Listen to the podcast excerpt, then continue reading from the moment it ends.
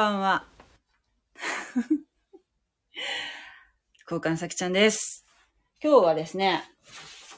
早いですね、もう。明日23日？今日23日？え、何日だっけ、今日？もうそろそろクリスマスイブじゃないですか？ねえ。早いですね。さあ、今日もマタイの福音書、12章の続きを読んでいきたいと思います。今日の箇所は、マタイの福音書の12章38節から、口語訳で読みたいと思います。12章38節えーっと、どこだっけのはい、いきます。その時、立法学者、パリサイ人のうちのうちのある人々が、イエスに向かって言った。先生、私たちはあなたから印を見せていただきとうございます。すると、彼らに答えて言われた。邪悪で不義な時代は印を求める。しかし、預言者ヨナの印の他には、何の印も与えられないであろう。すなわち、ヨナが三日三晩、大魚の腹の中にいたように、人の子も三日三晩、地の中にいるであろう。ニネベの人々が今の時代の人々と共に裁きの場に立って、彼らを罪に定めるであろう。なぜなら、ニネベの人々は、ヨナの宣教によって悔い改めたからである。しかし見よ、ヨナに勝る者がここにいる。はい。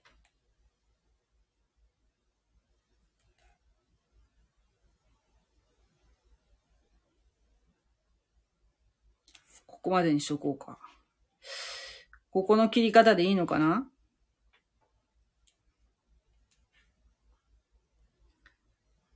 じゃあ、とりあえずここまでにしときますね。えっと、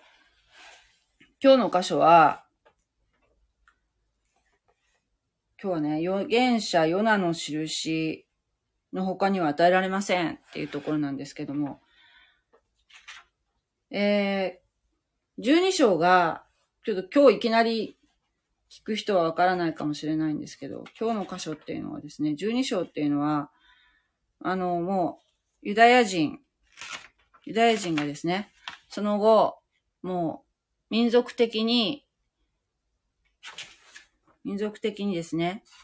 これからもうイエス様をメシアとして認めませんという、もう、何ですか、もう回帰不能点っていうんですか、もうそういうふうに言ってしまったものだから、もうイエス様がですね、もう、なんて言うんでしょう。まあ見捨てたってわけじゃないんですけど、もう、この時代のユダヤ人を、なんて言うんでしょうね。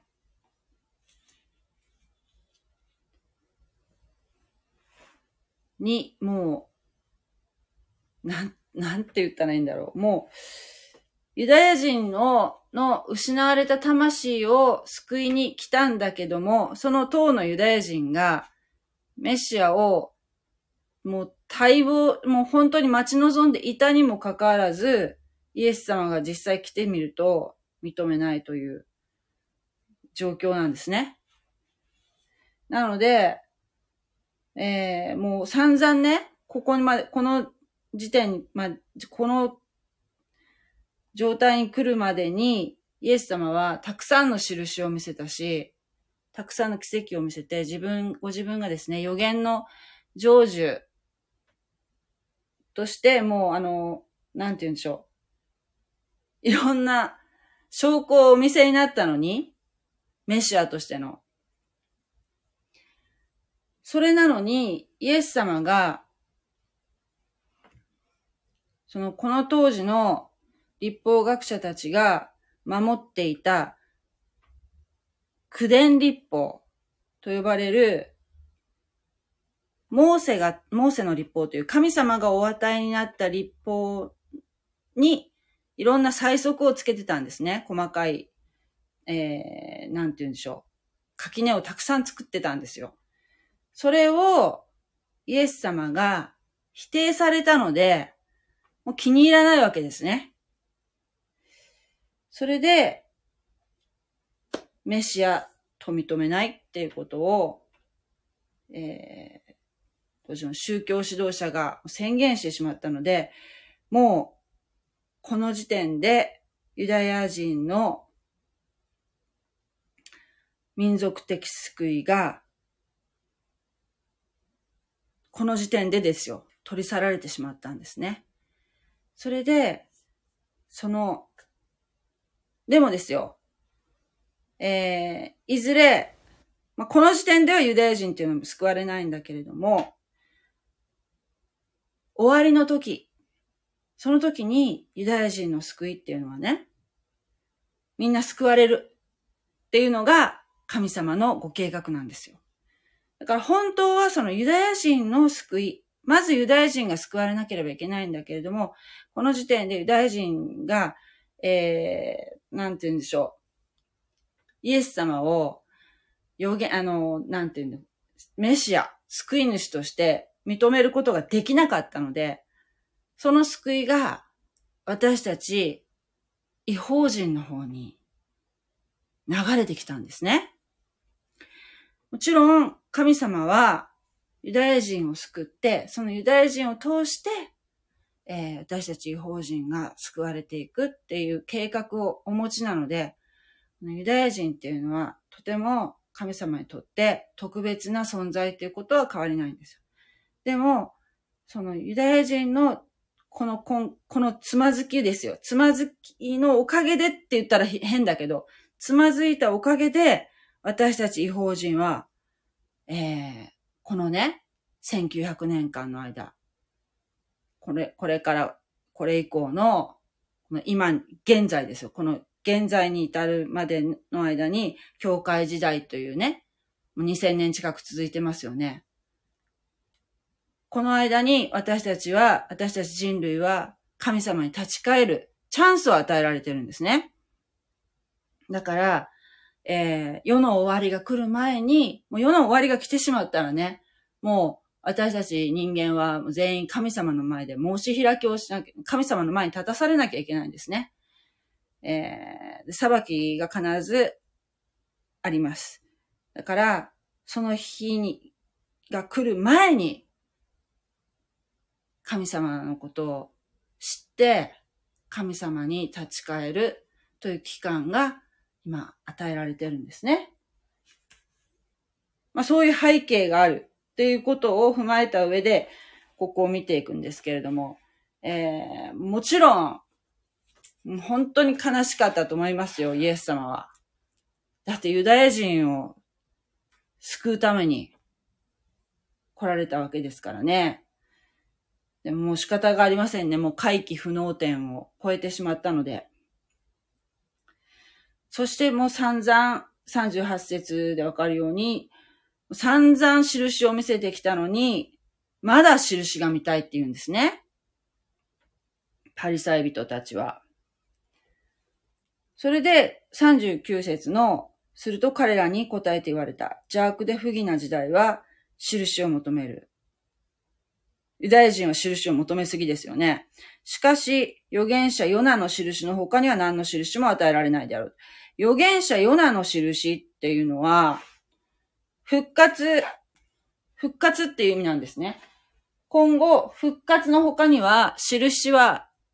あなたたちには与えないよっていう意味なんですね。さあ、ヨナの印って何、何のことかっていうと、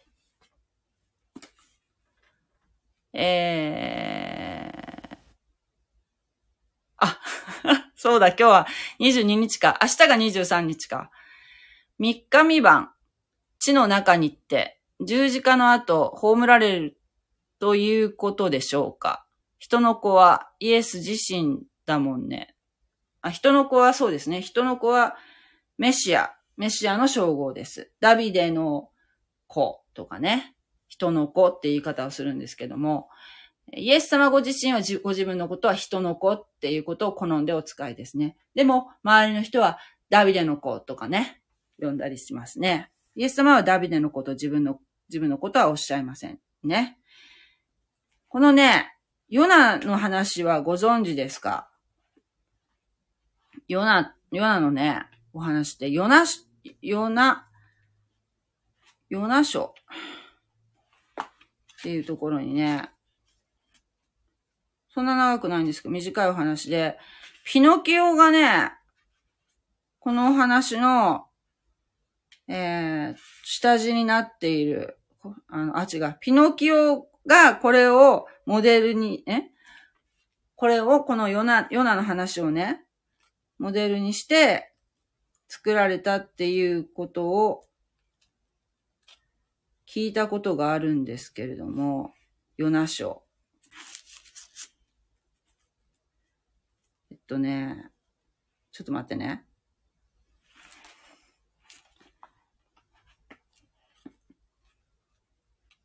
なんかね、絵本とかにね、すごくなりそうなね、話なんだけど、あのね、ニネベっていうね、町があって、で、そのニネベに、えー、神様がね、えー、も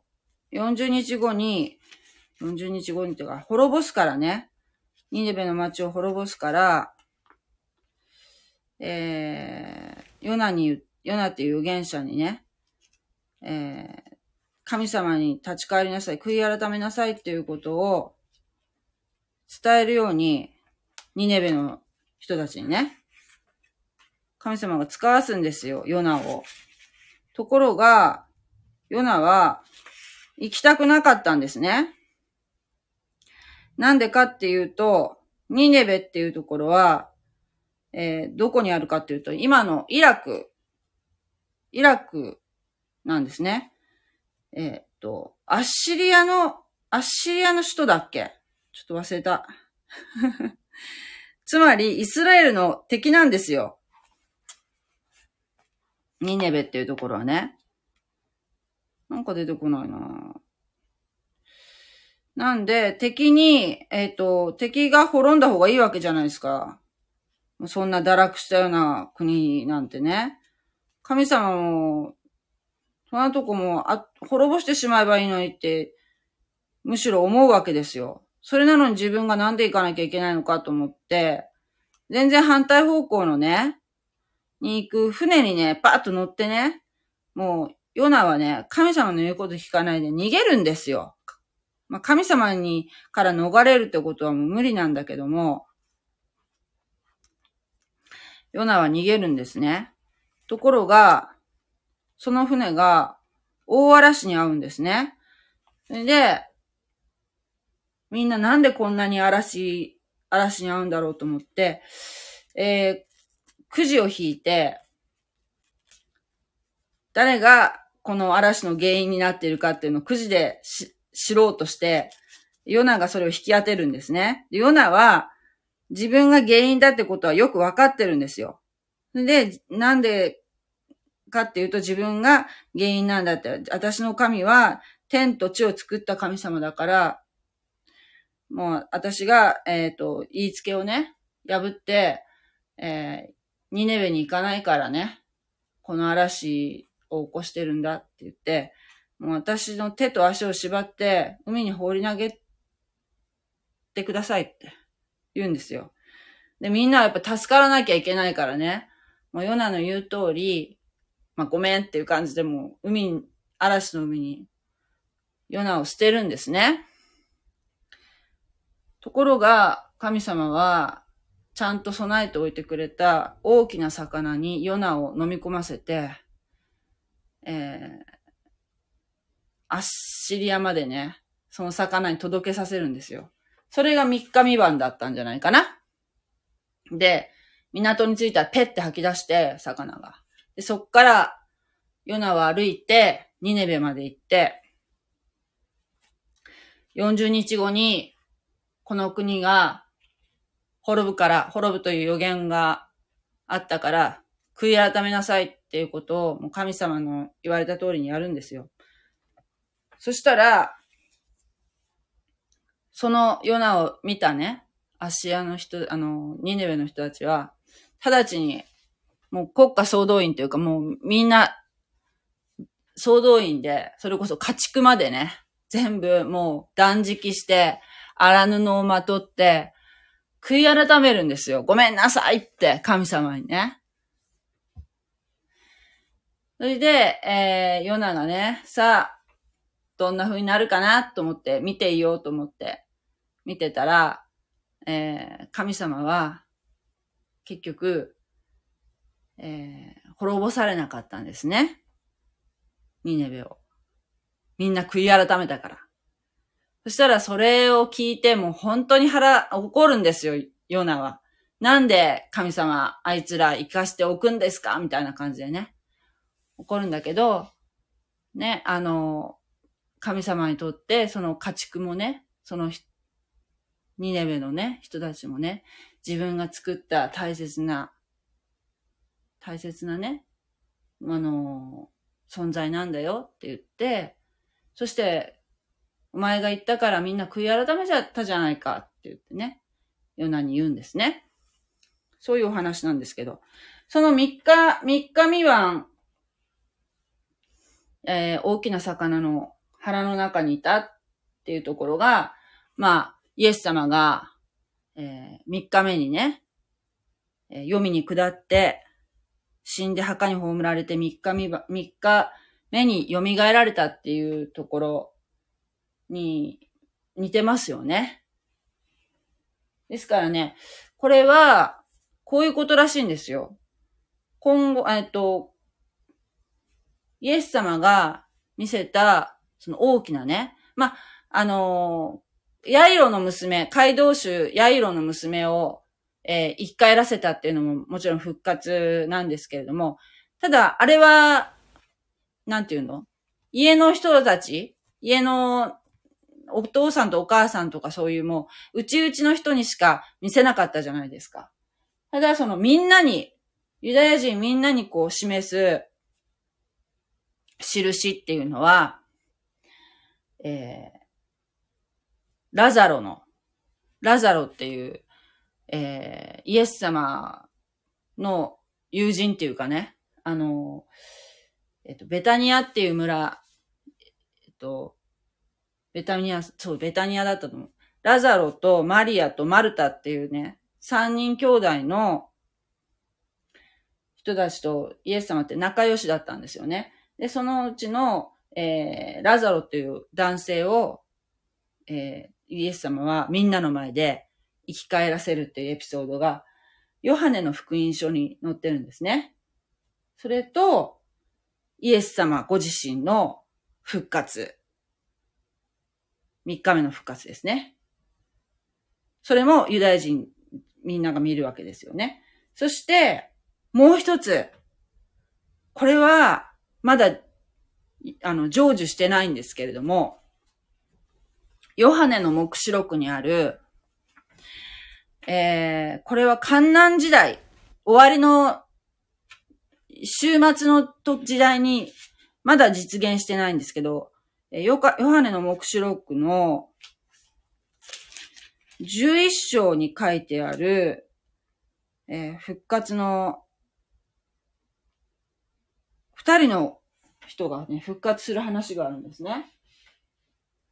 二人の証人が復活するところがあるんですね。その三つをユダヤ人に、まあ、公式に示す印としては与えるとおっしゃってるんですね。で、もうこれ以降、イエス様は、弟子を訓練することや、例え話、例え話っていうのはもう、弟子にも、聴衆にもわからない話ですよ。聞いてても、な、は？っていうような。で、後で、えー、イエス様の弟子が、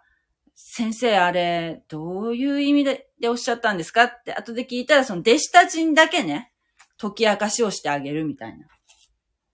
そういうなんかもう、人が聞いても、パリサイ人とか、一般のユダヤ人が聞いても、わからないような内容のお話しかも公にはされなくなります。だからもう、今までと、えー、やり方を変えられたんですね。ガラッと。もう、時間がないので、弟子を訓練する方に、もう、集中をされるようになるんですね。40節書いてありますね。すなわちヨナが3日未晩、太陽の腹の中にいたように人の子も3日未晩地の中にいるであろう。で、41節ニネベの人々が今の時代の人々と共に裁きの場にあって彼らを罪に定めるであろう。なぜなら、ニネベの人々はヨナの宣教によって悔い改めたからである。しかし見よ。ヨナに勝る者がここにいる。ヨナに勝る者というのは、イエス様ですね。ヨナは偉大な預言者ですけれども、イエス様はそれ以上の方ですよね。はい。ちょっと、ついでと言ったら、まあちょっと、マタイの福音書から離れるんですけれども、さっき言ったあの、ヨハネの目視録の11章のところちょっと読んでみますね。これはね、あのー、なんて言うんでしょう。この2000年前に、これを読んだ人が、見ても、全然なんかこう、ピンとこないかもしれないけど、今、現在の私たちが見ると、ああ、それは可能かなっていうようなところがあるんですよ。というのは、このね、二人の証人が、まあ、これ、興味がある方は、ご自分でご覧になったりとも、えヨハネの目視録の11章のところね。あのね、二人の人がね、いて、えっとね、三日半の間、彼のし、彼らの、いろんな民族、部族、国語、国民に属する人々が三日半の間、彼らの死体を眺めるが、その死体を墓に収めることは許さない。えー、地に住む人々は彼らのことで喜び楽しみ、互いに贈り物をし合う。この二人の預言者は地に住む者たちを悩ましたからである。三日半の後、命の息が神から出て彼らの中に入り、そして彼らが立ち上がったので、それを見た人々は非常な恐怖に襲われた。って書いてあるんですよ。つまり、いろんな民族、部族、国語、国民に属する人々が3日半の間彼らの死体を眺めるっておかしいと思わない？その、これ書いたの、ヨハネじゃないですか。ヨハネの頃ですよ。世界中のそのいろんな国民たちが、この二人の人を、の死体をですね、ずっと見続けることができるんですよ。今だったらできるでしょ。インターネットもテレビもあるし。これすごくない？驚きですよ。ねえ。あねこれはね、もうそろそろあるかなと思ってしまう部分ですよね。いや、そのね、2000年前の人はこんな、同時にこの二人の人をね、二人の人を見るっていうのはね、無理でしょ？だからこう面白いとこだなと思ってるんですけど、ね。こういう、えー、この三つの印が、しかもユダヤ人には見せませんよっていう話なんですけれども。はい。いかがだったでしょうか？ちょっと 分かっていただけたかどうかあれなんですけど。そもそもね、あのー、いきなり、例えばですよ、聖書を入ってもらったとして、それがね、新約聖書だったとしたら、いえー、最初にある、書いてある、最初の、パヤってめくったところに一番最初にある福音書っていうのが、マタイの福音書なんですよね。でも、いきなりもう系図で始まるので、うん、さっぱり多分わからないと思うんですね。私も全然わかんなかったんですよ。私が最初に手にした聖書っていうのもやっぱり新約聖書だったんですね。だけど、本当もう、年取ってから、だいぶと、だいぶ年取ってから、えー、自分で買った聖書ね、は、あの、旧約聖書もついてるやつだったんですけど、旧約聖書を読むと、新約聖書が、の意味がやっとわ、わかるわけですよ。わかるっていうか、なんとなくわかってくるんですよ。その、だから、新約聖書と旧約聖書っていうのは、もう、なんていうの？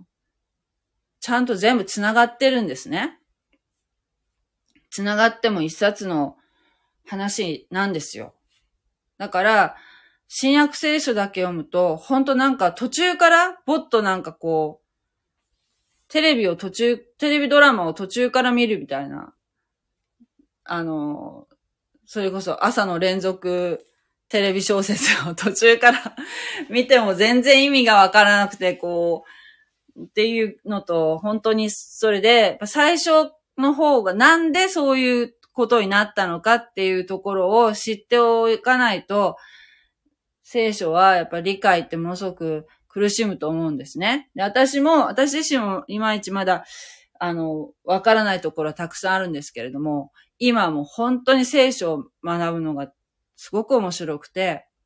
もう本当に、毎日毎日ね、驚きの連続なんですけれどね。そういうこの、嬉しさとか喜びを皆様とにちょっとお話ししたいなと思って今続けています。はい。では、ちょっと、えー、コメントの方を読んでみたいと思います。というのは、葬られて3日後に、復活することを予言しているのかな？ああ。そうですね。そういうことになりますね。人の子も3日3晩地の中にいるであろう。でも、この時点でそんなこと言われても、何のことやらっていう感じな、じゃないですか？わかんないと思いますよ。ね。まあ、あの、わからなかったんでしょうね。わからなかったから、もう、十字架にまっしぐらにね、みんなその、追い込んでいったんじゃないかなって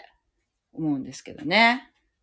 本当ですね。あの、同じものを見ても、同じ言葉を聞いても、えー、分かろうとしない人とか、もう目が開い、見てても目が開いてない。聞いていても聞こえてないっていうの分かります？意味。全然、あの、理解できない人には理解できないわけですね。弟子ですら分からなかったんですね。えっと、さっき言ったあの、ラザロっていうね、ベタニアの三人兄弟のラザロの復活の時に出てくるマリアとマルタっていうのを、あの、二人がいるんですけれども、特にあの、二人ともっていうか三人ともね、イエス様のことが大好きで、イエス様の話をね、えー、いろいろ聞いてたと思うんですけど、やっぱりその中のマリアっていう人が、一番イエス様のことを、ひょっとしたらあの、弟子よりもね、イエス様の十二弟子よりも、イエス様のことを言っていることをですね、よく理解してた方だと思うんですね。えー、なので、イエス様が、えー、イエス様のね、えー、話をね、もう、お姉さんが、もうバタバタと、その、みんなのね、食事の支度とかでバタバタバタバタしてるのに、マリアだけイエス様の足元で、ずっと、あの、話を聞いてたわけですよ。で、うん、お姉さんのマルタとしては、お手伝いしないでね、ずっとお話を聞いてるマリアに、頭に来て、イエス様にちょっと注意、あの、言ってやってくださいよ、もう、食事の支度しなきゃいけないのに、もう、この子だけ座って何もしないでってあの、なんていうの？イエス様に愚痴るシーンがあるんですけれども、イエス様は、今大切なことは、えー、ママリアのこ、ま、マリアがね、えー、お話を聞いてるっていうのを、あの、聞かせてややりなさいって言ってね、えー、ママルタ、お姉さんをなだめるシーンがあるんですね。それもなんか全然意味が最初私わかんなかったんですけども、黙ってね、そのイエス様の話に耳を傾けるっていうことが、何よりも、やっぱり先に優先させて、この時やるべきことであったっていうことがそのエピソードで示されてるんですね。それが分かったのは本当だいぶ経ってからだったんですけども、はい。まあね、あの、本当ね、きっとね、一生かかっても、どこまで理解できるかってちょっとわかんないんですけども、でも、本当に、あのー、聖書っていうのは、いろんなことをしえー、が隠されてるし、いろんなことが分かって、分かると、分かってくると、